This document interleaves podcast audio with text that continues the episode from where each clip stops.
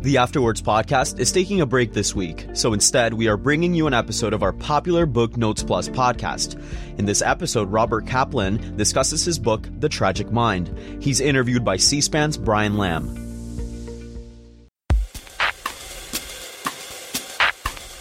Robert Kaplan's 21st book revolves around what he has learned over the years from Greek philosophers and William Shakespeare. Yale University Press says, quote, Kaplan employs the works of ancient Greeks, Shakespeare, and German philosophers to explore the central subjects of international politics, order, disorder, rebellion, ambition, loyalty to family, and state violence, and the mistakes of power. Mr. Kaplan, 70, was born in New York City and graduated from the University of Connecticut. Robert Kaplan, what advice would you have to someone who has your book, The Tragic Mind, in hand, and they say to you, I, don't care about the Greeks, I don't care about the Greek philosophers, I don't care about Shakespeare? Could they still read your book? I think they could because uh, I, you know the the aim of the book is to make them care about it, to, in order to show how the Greeks are relevant, not only to um, to our personal lives, but especially to policy making, to the choices we face. And the same with Shakespeare. They added depth to it because the questions that the Greeks were posing are the same questions that are being posed now. The Greeks feared chaos uh, above all because they were too rational to deny the power of the irrational that lay on the other side of civilization. That chaos, anarchy is a problem we face in foreign affairs all the time. Shakespeare would have a lot to say about Vladimir Putin um, because it isn't all maps and geopolitics. A lot has to do with personality and personal demons, and uh, you know, and that you know, and that really gets to the root of the decision to invade Ukraine. Uh, back about uh, you know, I believe it was in uh, 2022, February 2022. Um, so I think they're I think they're very very relevant in the early part of your book, you have this sentence The clinical depression I suffered for years afterward because of my mistake about the Iraq War led me to write this book. Explain that. Yes. Well, there are a few reasons why I wrote the book. One was that, which I will explain. Another was a close friend of mine who said, You're always writing about you have to think tragically to avoid tragedy. And that would make a good short book to expand upon that. So that was it. But basically, Brian, um, Iraq was not an abstraction for me the way it was for most others in Washington. It was a place I knew intimately. I'd been to Iraq many quite a number of times since the 1980s. I knew Iran, I knew Saddam Hussein's tyranny intimately. I traveled there alone in the 80s when he was in power. I had my passport confiscated for 10 days by the Iraqi security police. I could not imagine a more oppressive totalitarian climate like Saddam. It was like going back to Stalin's Russia. And I thought to myself, well, what could be worse than this? Nothing can be worse than this. Whatever follows it has to be better in some way or shape or form. And that led me to support the Iraq war. Then I went back to Iraq in 2004 in 2005, embedded with the Marines, later embedded with an Army Stryker Brigade, and I experienced something that was actually worse than Saddam's tyranny. It was anarchy. It was pure anarchy. Now, tyranny and anarchy are things that have been argued about from Plato to Hobbes for thousands of years. It's a dismal subject.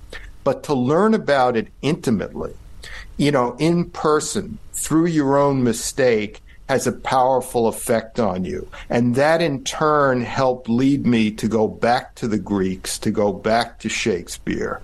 um, and to do this uh, to do this very short book. In the title, and you mentioned it just a second ago, the tragic mind, the word tragic. What does your word tragic mean? Yes, I mean tragedy differently than people would normally think about it. When most people see the title, they would think, "Oh, he's a pessimist." Uh, uh, you know, you know, he would think that, "Oh, tragedy. We experience tragedy in our lives." No, that's not how the Greeks thought of tragedy. Um, the Greeks knew that personal misfortune. Uh, family death, divorces, all those kinds of things are the rule of life. Uh, you know, any life lived long enough is going to have a certain amount of this common misfortune. But that's not what the Greeks meant by tragedy. The, what the Greeks meant was something much more sublime. They said not to think tragically is to rob life of its significance. Um, that tragedy meant that it wasn't a battle of, it wasn't a matter of evil triumphing over good because that's an easy decision. I mean, that's easy. In fact, there's very little about evil in this book, in fact, that I've written. Uh, tragedy is about one, about one good over another good that causes suffering. And that's what policymakers have to confront all the time. They have choices put before them. So they all may be bad, some may be worse than others. Um, you know, it's a matter of one choice which can be morally defended being chosen over another choice which can also be morally defended. And simply by making that choice, a number of people or a large number of people are going to suffer. It's about the imperfections of the world that we live in. It's, you know, the Greeks felt there was something irremediably wrong with the world, but yet at the same time it was beautiful. And that's what tragedy is about. What countries in the world have you lived in? I've lived in Greece. I've lived How in long Portugal. in Greece?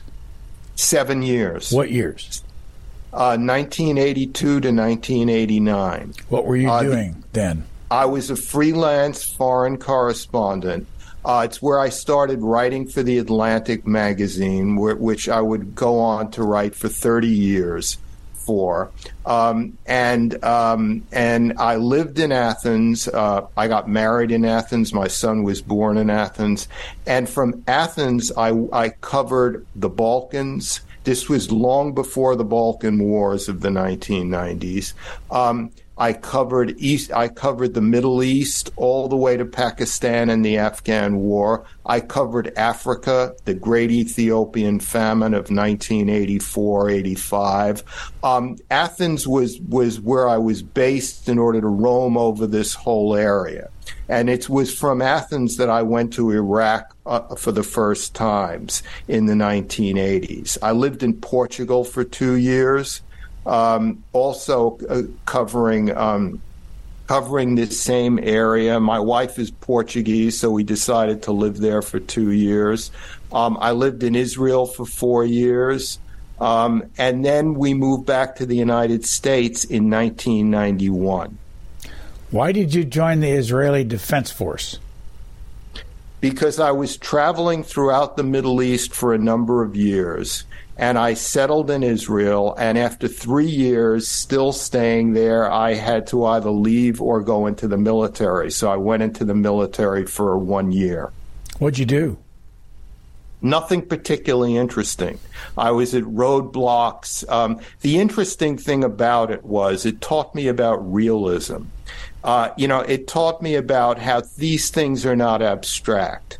Uh, you know, living in a country that had real enemies all around it made made again, like my experience with Iraq, it made it less abstract. Um, you know, I guess you know, in a way, my you know, my career as a foreign correspondent has been against abstraction. Where do you live today, and what else are you doing besides writing books? Yes, well, uh, for the last quarter century, uh, we've lived in the Berkshires in western Massachusetts.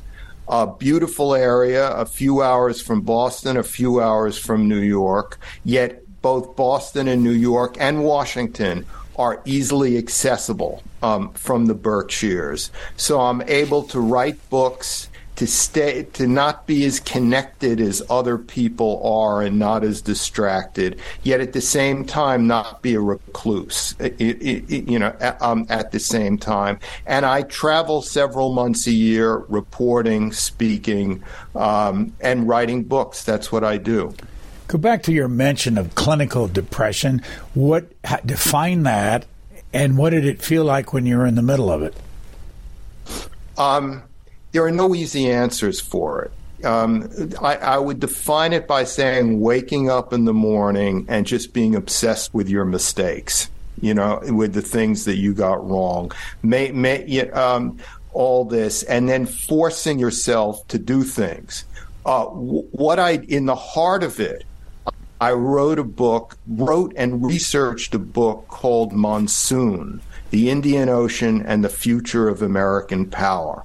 Now, this book was researched in um, uh, from about 2006 to 2009. It was published in 2010, and I traveled throughout the Indian Ocean to Muslim countries in many respects.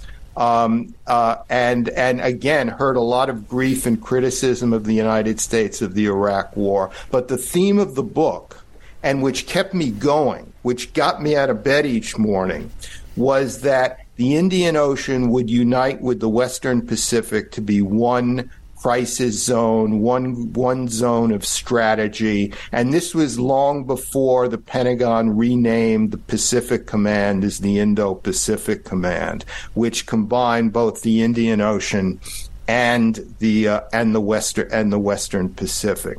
Um, it was a very hard book to research. It took a lot of energy. You know, you know, reporting and interviewing people in India and Pakistan. Um, in um, in Oman. It you know you really needed a lot of energy, and it just forced me to work. So I kind of worked my way through my depression by researching and writing that book. How involved with you were you with advising the uh, Bush administration on going into Iraq? I wrote a number of articles, like many other people did. Um, and uh, I attended one meeting, uh, you know, a group of intellectuals arguing for working with Arab dictators against Iraq. It wasn't about advising for democracy in the region and saying that since it's obvious that all the intelligence agencies said that Iraq had nuclear weapons, we advised um, uh, we, we, we, advised taking out the regime. That was it.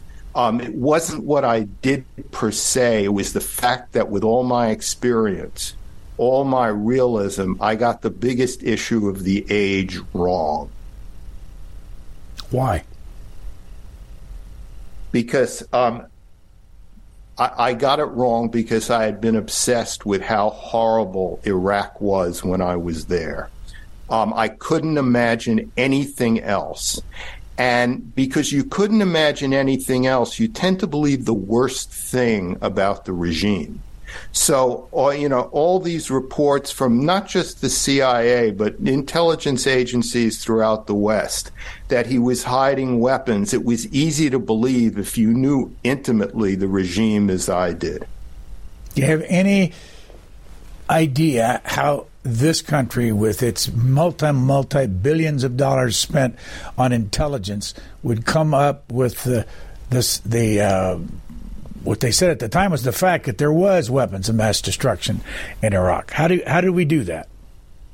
Um, I think there's been a very interesting book published about that just in recent months by a celebrated University of Virginia historian Melvin Leffler called Confronting Saddam Hussein. And he spent about a decade researching this book, just researching the, pro- the bureaucratic process of decision making that led to uh, uh, President George W. Bush to uh, to give the signal to invade. And he said it was a combination of absolute fear humiliation and hubris. You know, the humiliation that this was a Republican administration and yet 9 11 had happened on its watch. You know, the Republicans were supposed to be the tough guys on foreign policy at that point, who had protected the United States at that point, the Reagan administration, the elder Bush administration, Eisenhower, etc. It was this, this sheer humiliation and obsession, therefore, of not getting it wrong again. Uh, you know, so there was a sense that you couldn't take any chances. That I think that was the mentality and I'm just, um, you know, uh, you, you, know, I'm just um, theorizing here. You know, that was the mentality that led to the decision we we can't cannot take a chance. This was. Uh, let me take that back. It's not me theorizing. It's basically how Leffler, the historian Leffler, explained explained it. Why did you decide to accept uh, an appointment to the Defense Policy Board at the Pentagon. Yes, this was 2009. This was, um, you know, this was my six years after Iraq. Um, I was asked to join the board because the whole purpose of the see the Defense Policy Board is a group that meets a few times a year of people who are not in power, not in bureaucratic power. Some of them could be ex uh, you know, people with government experience. Uh, you know, quite a few of them are academics with no government experience. The point of the Defense Policy Board is to get the Secretary of Defense outside the bubble to essentially meet with people and to you know let his hair down about some of the things he or she is struggling with um, and to talk to people who are not in government who have no stake in the in have no bureaucratic stake in the decisions being made and can just give him honest advice. Um, so I served on the board for a year and a half. Uh, secretary, the secretary at the time was Robert Gates, and um, and this was when Obama was president. So I served on the board when Obama was president, and I took it because I thought that you know that the secretary that could benefit from someone with my experience, you know, someone who who hadn't been in government but had been a foreign correspondent and had made mistakes and was somewhat humble in that respect.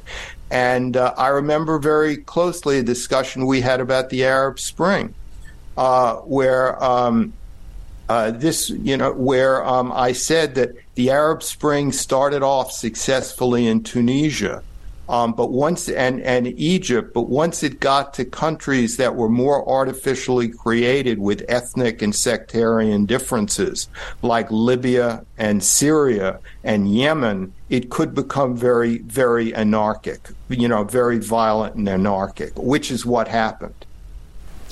I want to read a sentence and I want to parse it a little bit in your book. It's at the end. It's in the acknowledgments, the first paragraph general inspiration came, we're talking about this book. General inspiration came from the late Charles Hill of Yale, to whose eclectic mind I was exposed at numerous dinners over decades at Henry Kissinger's weekend house in Kent, Connecticut. First of all, who's Charles Hill? Charles Hill died um, two years ago. He was for, he had been George Shultz's executive assistant at the State Department. And then he spent his career teaching at Yale. And he was he was Charlie Hill was one of the last of the great generalists. You know, we live in a world now where everyone's a specialist. You know, every you know, you just see this with the think tanks, with the articles being published in foreign policy, foreign affairs. Everyone has a specialty. Uh, when something happens anywhere, they get a specialist to write about it. Charlie Hill was a real generalist. He could discuss Iraq, he could discuss the Middle East or China. Um, he could discuss Jack Kerouac. He was just and and as a result of being a great generalist, he had a real eclectic mind and was a great teacher. Um, you know, uh, you know, his, you know, he's legendary among the students of Yale of being a, a great teacher, and um, and he and and he had published a book, I believe in 2010 thereabouts, called Grand Strategies. You know, and it was about um, the great works of literature being used to improve statesmanship. And it, you know, every once in a while a book is published that you're jealous about. You're saying, I should have written that book. You know, a book was published a few years ago on Joseph Conrad, and I said, I should, I, w- I would have liked to have written that book. Um, so Charlie's book, Grand Strategies, made me a little jealous. And he said, well, you could write a similar book sometime, maybe. And in a way, The Tragic Mind is a kind of analog of, of Charlie's book because it takes great, you know, great literature. In this case, the Greek Shakespeare and the moderns like Conrad and Dostoevsky and others, and um, and applies it to decision making. This book is published by Yale uh, Press. Is, does that have anything to do with your connection with Charles Hill? Uh, no, no. It was just that Yale University Press, eh, you know, it's one of the top two or three university presses. And though all my other books are published by Random House, this was not a trade book so to speak. Um, you know, it was not a commercial book, so to speak. So, and it was very short. It was very different. So it was appropriate that. It, so we went to like the best university press, and Yale took it. And it's only about 135 pages, so which is unusual yes, today. Yeah. It, yes, it is. It's more like a, a, an extended essay. It's more like a you know a long extended essay. The second part of this first sentence, uh, I'd ask you to further explain. It, numerous dinners over the decades at Henry Kissinger's weekend house in Kent, Connecticut. Why? Why were you there? Um, because um, Dr. Kissinger and I became friends at, at about 25 years ago. And uh, several times a year, maybe four or five times a year, my wife and I were invited to his house, his weekend house in Kent, and um, where he had people, you know, thinkers, you know, you know, you know, writers, thinkers, not all of whom who agreed with him, you know, it was, a, and there, there would, you know, and over dinner, there would be a policy discussion of some sort. When someone came in from Singapore, the Singaporean prime minister, or someone came in from Germany, for instance, uh, a high official in the German government or something, he would host a dinner in their honor and he would invite, you know, 12, 14 people. As you know, there are a lot of people in this country that don't like him. They don't trust him. They don't. They remember Vietnam. What would you say uh, uh, to those people about why you spent so much time around Henry Kissinger? What I what I would say is that Henry Kissinger you know, moved closer to China in a very secret way because that was the only time, the only way that the U.S. could approach China with because had their bureaucracies gotten involved at the middle levels, it never would have come off. It had to be done initially secretly. And he moved closer to China in order to balance against the Soviet Union and at the same time achieve detente with the Soviet Union. At the same same time, he and President Nixon withdrew more troops from Vietnam in a quicker period of time than de Gaulle withdrew from Algeria, um, and for which de Gaulle is lionized by historians. Uh, remember, they had inherited over half a million troops on the ground in Vietnam, and within three years they were gone. This says nothing about the diplom- the you know the brilliant diplomacy he engineered in the Middle East, which restored diplomatic relations between the U.S. the U.S. and Egypt, the U.S. and Syria, um, splitting Egypt off from Syria at the end of the uh, at the end of the 1973 Middle East War.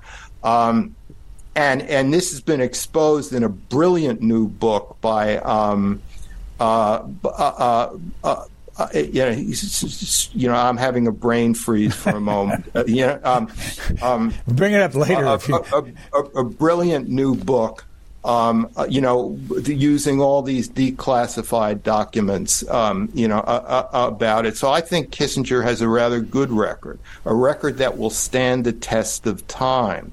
Um, you know, to read his book on China and, you know, this is an age when so many books are ghost written, yet I can hear his voice on every page, you know, literally.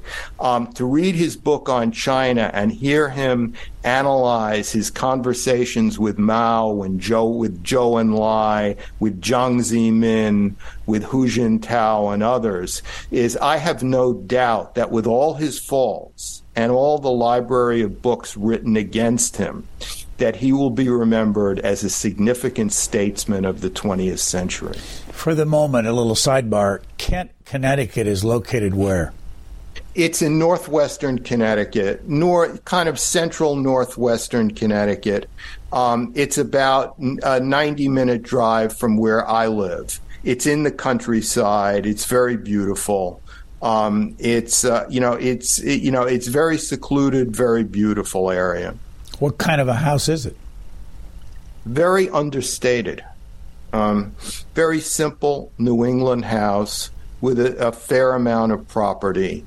Um, it's that's how I would call it. You know, it's obviously an expensive house, but it's very understated. So, what would an a weekend at his house or an evening at his house be like? Well, it was an evening, not a weekend. You know, you know, others were invited for weekends. You know, others who came from from far away. And uh, oh, the author's name was Martin Indyk, who wrote the book on called um, uh, called um, you know you know you know the master of the game, Kissinger in the Middle East. It who spent years at uh, Brookings. Right, Martin Indyk. That was my brain freeze. uh, okay. Um, and uh, go back to the you, Kissinger entertainment evening and the discussion. How'd that work? Right. Yeah, you know, you'd arrive about seven in the evening. You would talk over drinks for about forty-five minutes, and it was always serious talk. There was no small talk. You know, it, it was like work. You know, you know, you know. Think of it that way. It was like very much you were there to discuss issues. You know, um, and uh, and then you would all go into dinner around the round, you know, a large round table uh, and the discussion would continue. And he would he would kind of interject and interject and set the um, the you know you know set the theme for the discussion, um, and uh, uh, and and it would go on through dessert. Then we would retreat back to the living room with more discussion, and it would last about three and a half hours. The whole thing. Did you ever take notes after this was over on those? No, evenings? I didn't. Sometimes I did, but uh, I, I, perhaps I should have, but I didn't. I wasn't conscious of I'm going to use this for some future event. I, you know, I've written two long essays on Kissinger. One before we knew each other at all. Um, in 1990, this was in 1999, just before we met. It was about his first book, A World Restored, about Metternich and the Congress of Vienna. And then in 2013, I published a long essay defending his career in the Atlantic. It was sort of meant to be sort of a 90th birthday obituary kind of thing. And, uh, and it was pub, but besides those two pieces, I haven't written about him because I feel that others have written about him much more expertly than me. Um, Barry Gewen, former longtime nonfiction editor at the New York Times Book Review, wrote a brilliant book on Kissinger, The Inevitability of Tragedy. And then there's Niall Ferguson's first volume, Kissinger the Idealist, which takes it from his birth to when he became National Security Advisor, which is also very voluminous and I think very, very well done. As I was reading your book, I constantly noticed one word that you used and one theme, and I've written all those down separately, and I'm going to take you through them step by step, and you can fill in the blanks of anything you want from your book or what you're thinking. I'll just read you back the first one.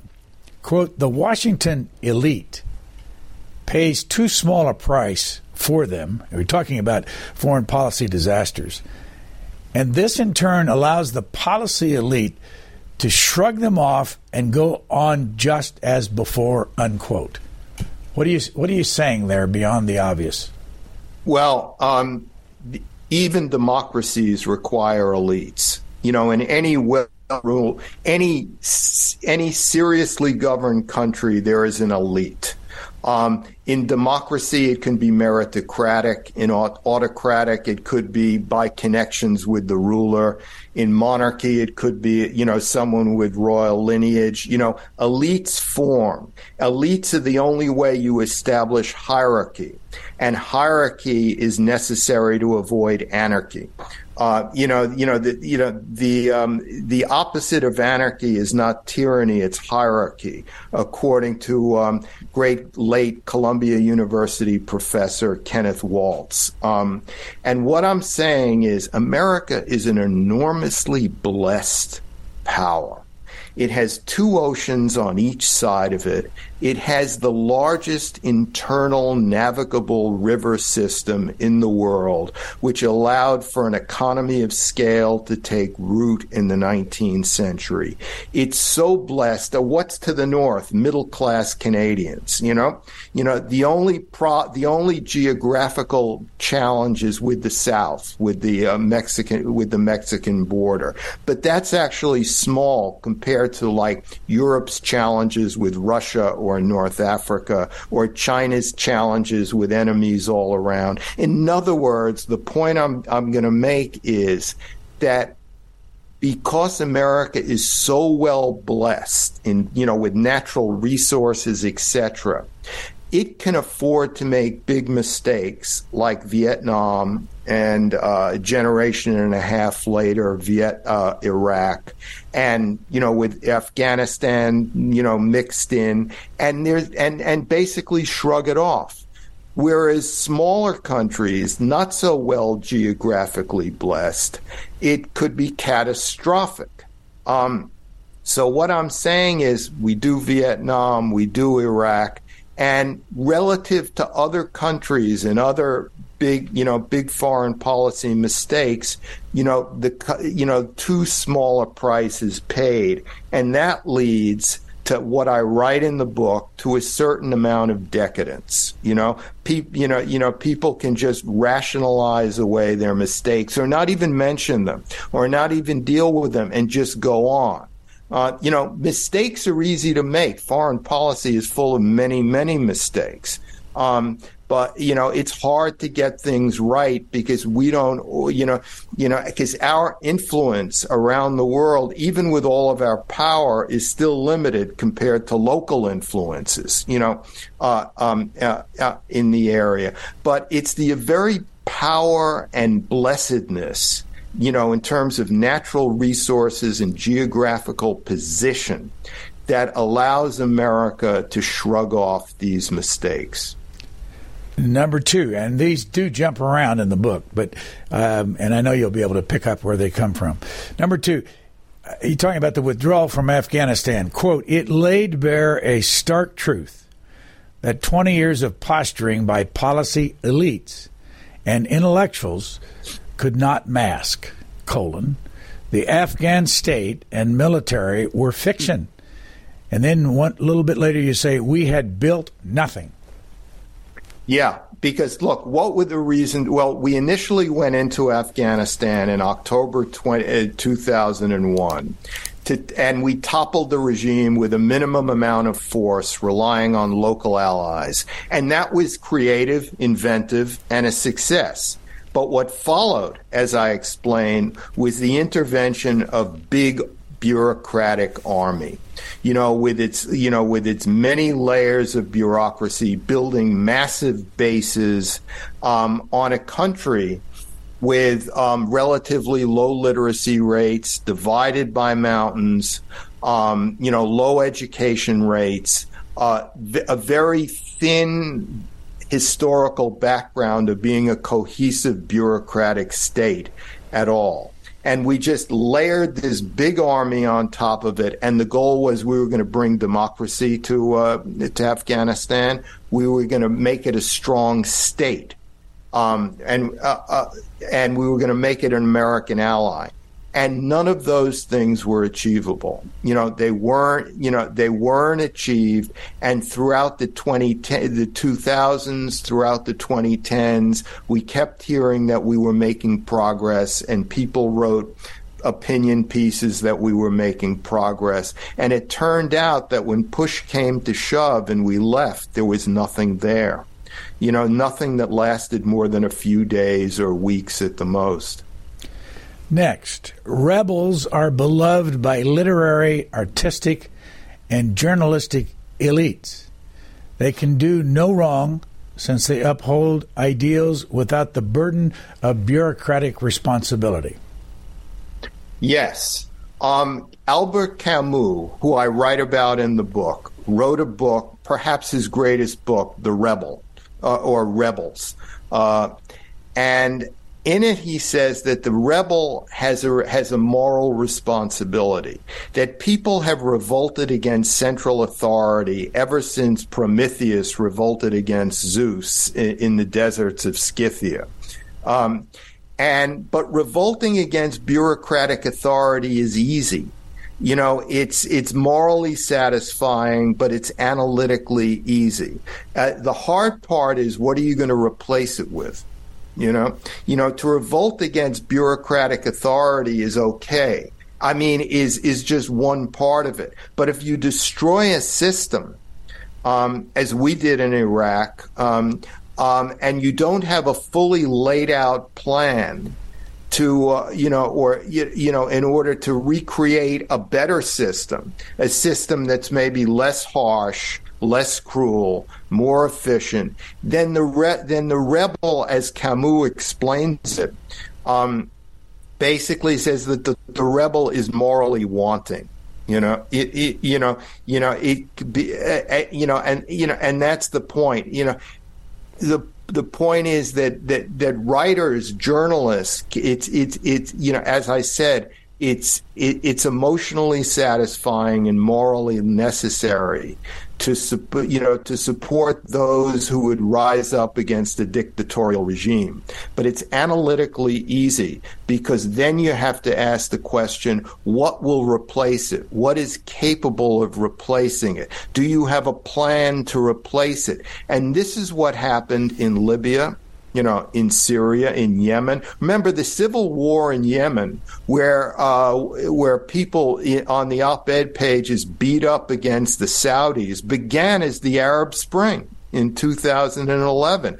Uh, Yemen had a very capable ruler, Ali Abdullah Saleh, who ruled Yemen for 30 years with a minimum of cruelty, basically, as he called it, dancing on the heads of snakes, you know, maneuvering between the various tribes. And he was toppled partly by pressure from the West because he was not democratically elected. The state collapsed, it fell apart, it fell into civil war, and then you got the Saudi and Iranian interventions. Next, among the elite, there is much virtue signaling about the poor and vocal concern for human rights is a necessary tool of professional advancement in the high social echelons. Explain. Yeah, you. Yeah, I, I, I, you know, this was something I was exposed to at Davos, at, at you know, at other international forums, where it, you know, people talk often about, you know, ending autocracy, um, you know, you know, supporting human rights. This is all wonderful, and this may actually succeed and work in Ukraine you know, you know, uh, because now we're talking about Europe. And uh, and Europe is a place that is ready for democracy, and therefore the states that are not democratic, like Belarus and Russia, um, are uh, are disasters. You know, um, but when you talk about it, you know, in in much of the other part of the world, it avoids the tough questions, which which are that um, that neither the um, the the pro democracy demonstrators in the streets nor the autocrats in power have the have the bureaucratic experience or the analytical discipline to run a well-functioning state that is not uh, you know, that is not overly oppressive. We've seen this in Sudan. That's the most recent example where, uh, uh, you know, where we had been promoting a democratic alternative and it exploded in our faces. The disturbing, this is your, from your book, the disturbing rumblings by which the working poor periodically prepare to throw bricks through the window of the elite world and to which the elite are blind until they are hit in the face. Yeah, I, I, think later on in that sentence, I used Trump as an example. I used, you know, that the election of Donald Trump in 2016 was an example of, uh, it, you know, was an example of a number of things. Um, uh, but one thing it was an example of that doesn't get written about too much, it was a revolt against the elites. Uh, uh, uh, because you know Trump is a man of no personal dignity, uh, of no refinement. Um, um, so why are people voting for him? You know, you know he's a classic demagogue, populist. Why are people voting for him? Well, there are a whole number of reasons, but one of the reasons is a revolt against the elites. And one of the one great American uh, English writer who I who I quote in dealing with all this is Henry James in, in The Tragic Mind, where Henry James wrote a book, The Princess Casamassima, which he got inspired to write by walking the streets of London late into the night. Um, and seeing all the poverty, all the despair, and he was just coming back from some refined dinner party or uh, um, or something. And so this refined, um, brilliant writer got it into his head that um, there's a lot going on just beneath the surface that the people I go to dinner parties with don't experience and don't understand. And that's what inspired him to write a book about essentially a terrorist but from the terrorist point of view, all the horrible things that happened to him in the course of his life that led him to become mixed up with a group of anarchists, essentially. Next quote The current policy elite, by contrast, comprises the most physically and financially secure generation in American history. Yeah, um, you know, financially secure in the sense that they come, most of them come from the middle classes or upper middle class, and physically secure because even in World War II, America was the only country that did not have its infrastructure severely damaged. The World War II was not fought on American soil. The last war fought on American soil was the Civil War. Um, uh, you know, it, you know, when you ask Russians who won World War II, they said we did, not the Americans, because you know we suffered 20 million casualties and the Americans about 600,000. We paid the blood price, not you. Um, and um, and so you know, it is an elite that has not been physically, you know, for the most part, you know, there are always individuals who are who you know for the most part have not been uh, not been threatened physically or not threatened financially. Um, you know, I you know it's interesting that uh, some of the the comments I've heard about this book that were most supportive came from foreign correspondents who had experienced upheavals and and anarchy in places in the developing world and knew exactly what I was talking about. You know, one point I want to make about the Greeks is as I said earlier, the Greeks were too rational to deny, not to deny the power of the irrational that lay on the other side of civilization. So the Greeks knew that the greatest threat not was not tyranny, it was anarchy. You know, and uh, you know, elites have a lot of experience about tyranny because dictators are in the news all the time. And, you know, and dictators threaten a free exchange of ideas, and elites are about discussing brilliantly ideas. But elites, as I put it in the book, have relatively little experience with anarchy. They've never been held up at a roadblock, you know, in a develop, you know, out in the bush in a developing country. They've never experienced. They've never. They, they've never experienced what Iraq was really like after Saddam was toppled, or some such thing as that. Back to your friend Dr. Kissinger, you say in the book, Henry Kissinger once quipped, American elites are unique in their disdain for realism and realists. What's that mean? Well, first of all, Kissinger would actually have fun with that. He would say, well, I'm not a realist. You know, what he meant is he's a realist like George Shultz was or James Baker was, a realist internationalist, you know, who, you know, who played geopolitics, but also understood the great role of personalities of Shakespeare in, po- in politics. Realism today is thought of as neo-isolationism in a way. So the definitions have gotten confused and changed so much. But what he meant was that in all other times, in all other countries, especially in Europe, um, real, you know, realists were held up as the ultimate, you know, sophisticated, logical people. And in America, you know, people were either liberal internationalists um, or neoconservatives. And neoconservatism is really a form of liberal internationalism. It's often, you know, used as a critique, but it, you know w- what it really is is a form of a, you know of, of liberal internationalism. One last quote. Uh, revolving around the thread, I'm, I assume you've figured out by now. To believe that the power of the United States can always right the world is a violation of the tragic sense of, uh, sensibility and yet, significant elements of our foreign policy elite in Washington have subscribed to this notion. Yes. In the first chapter, I say that geopolitics is ultimately pessimistic. It's very, you know, in, in and of itself, it's very lowering.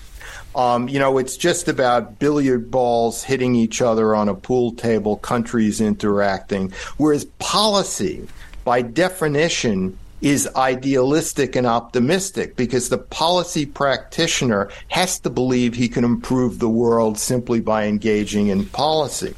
And in the United States, that sometimes goes too far, where there's this assumption that you know the, the history and conditions of, of of Libya are less important to Libya than America's own experience with democracy that we can export to Libya. And you could use that same example with Sudan, with Iraq, with Syria, with Afghanistan. It's that our history is more important than their history.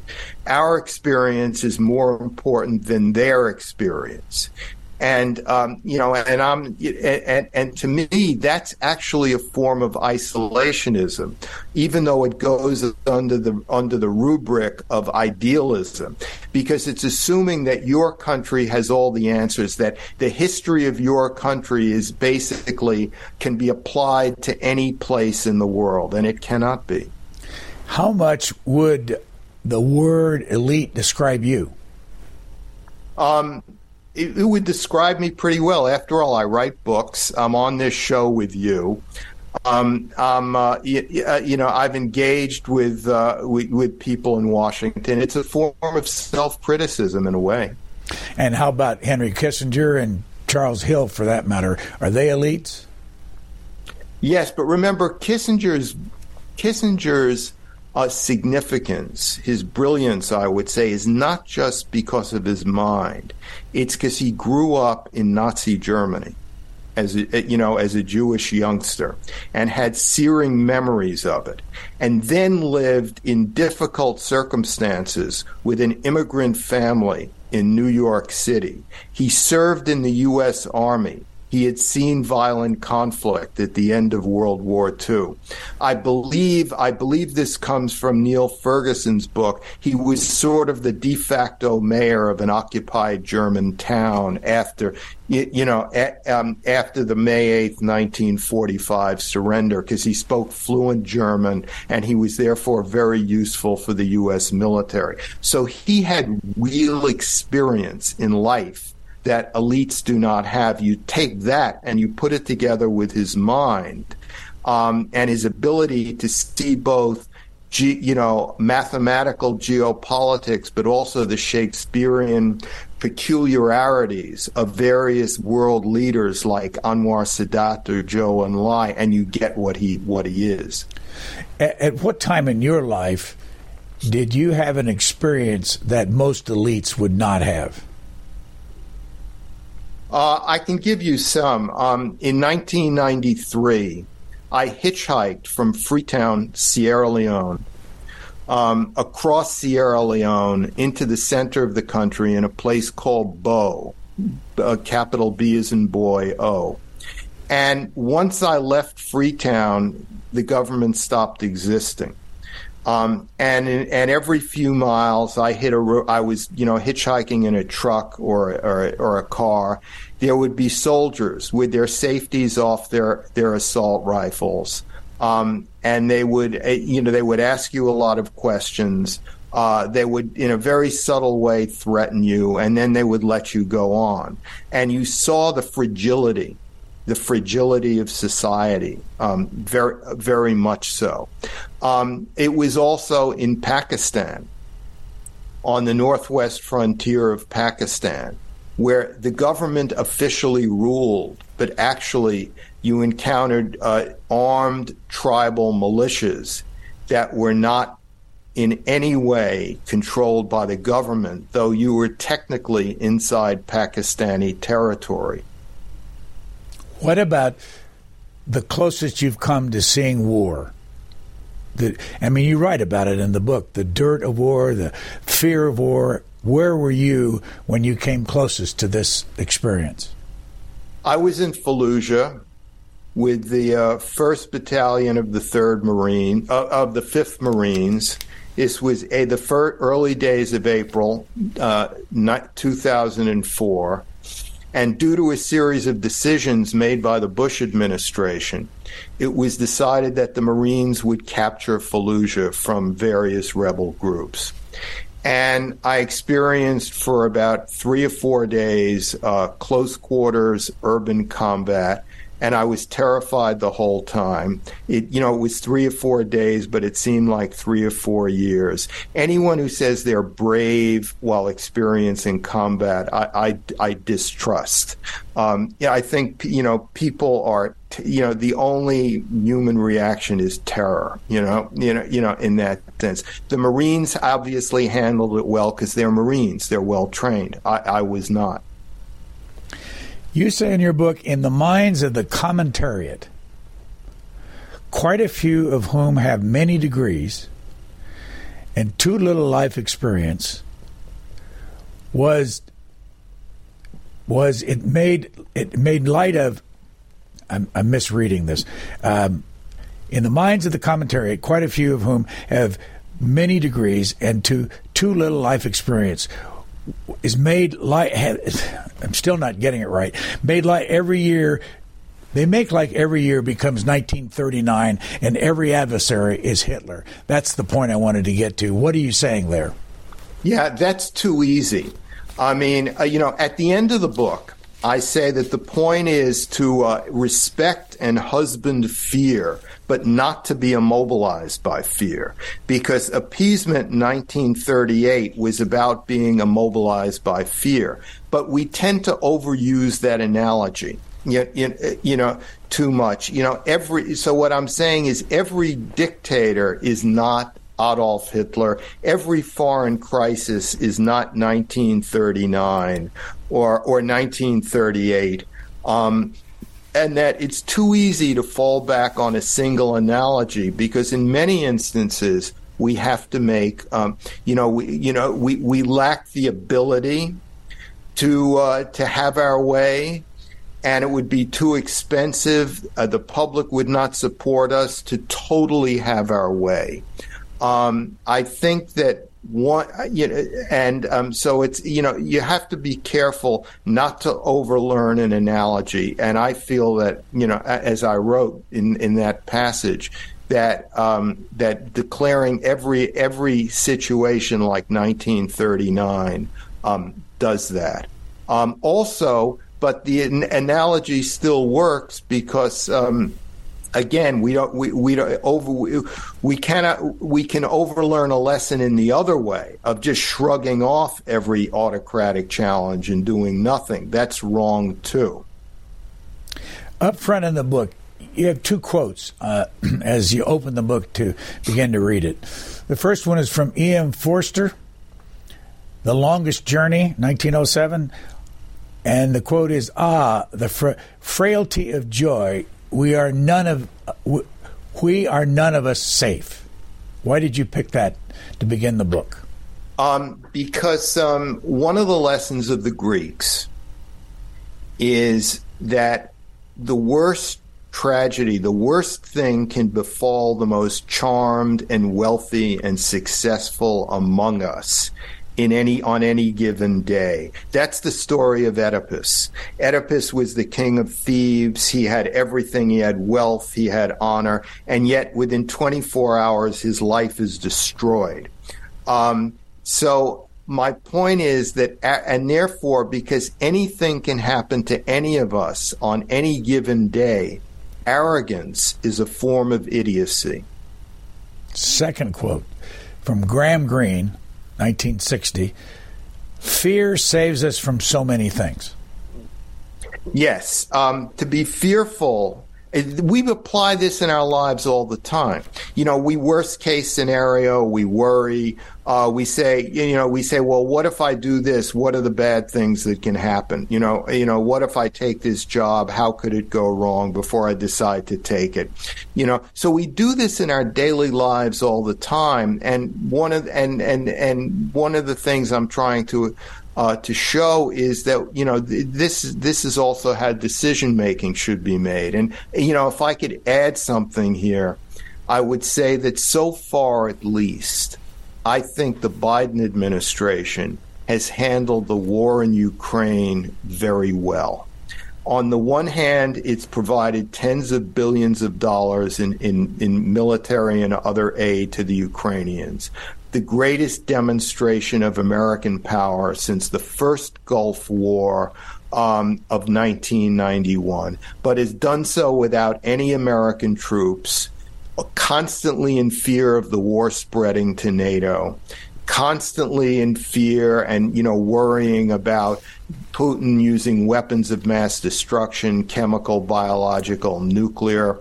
I think it's gotten this balance, and that's what I'm talking about in the book. You know, the whole book is a balance between um, between your between having fears but not being immobilized by them at the same time if someone is not a follower of Shakespeare or a follower of the Greeks, which one Shakespeare book or or play would you recommend somebody go to to study to try to understand Shakespeare? Um, I, I, think the most accessible, you know, in a way the easiest to read is Macbeth because a lot happens very quickly in a relatively short play. And one of the lessons of Macbeth is that when you decide to do something really dangerous or maybe bad, and the actual doing of it, uh, in between can be an ocean can be a lifetime. You know, Hamlet ruminating in the course of a whole play about what to do. But in Macbeth, things happen quickly. That's why it's exciting. But they happen quickly because Macbeth and his wife don't think this way. You know, between them, between getting an idea to do something violent and actually doing it is a very short step. Whereas for most people, it's a very big step. You know, in the you know it, you know in, in, with most people, it's you know it can take ages. You know, and they may never take that next step. So shake. So Macbeth is a, is an example of a play where that is absent. Well, you know, where the protagonists you know do not evaluate the um, the significance of what they're doing. And uh, Aeschylus, Sophocles, Euripides, there are more. Which one of the Greek philosophers, again, would you read if you had to pick one to start your uh, your entrance into that field? Um, I would take um, uh, Euripides um, and um, Iphigenia at Aulis, where King Agamemnon, the tribal leader of the Greeks, has to make a terrible decision. There's no wind for his navy to cross to fight Troy.